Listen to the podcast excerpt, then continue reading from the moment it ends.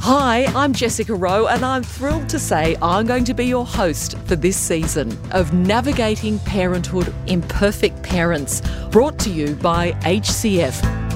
It's a massive transformation. Like, I cannot almost remember myself prior to parenting. My career was very much put on hold. There is no such thing as being a perfect parent, so why do we put so much pressure on ourselves to have it all together all of the time?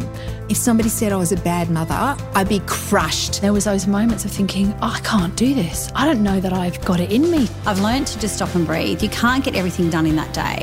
Every day brings a new challenge in the life of a parent.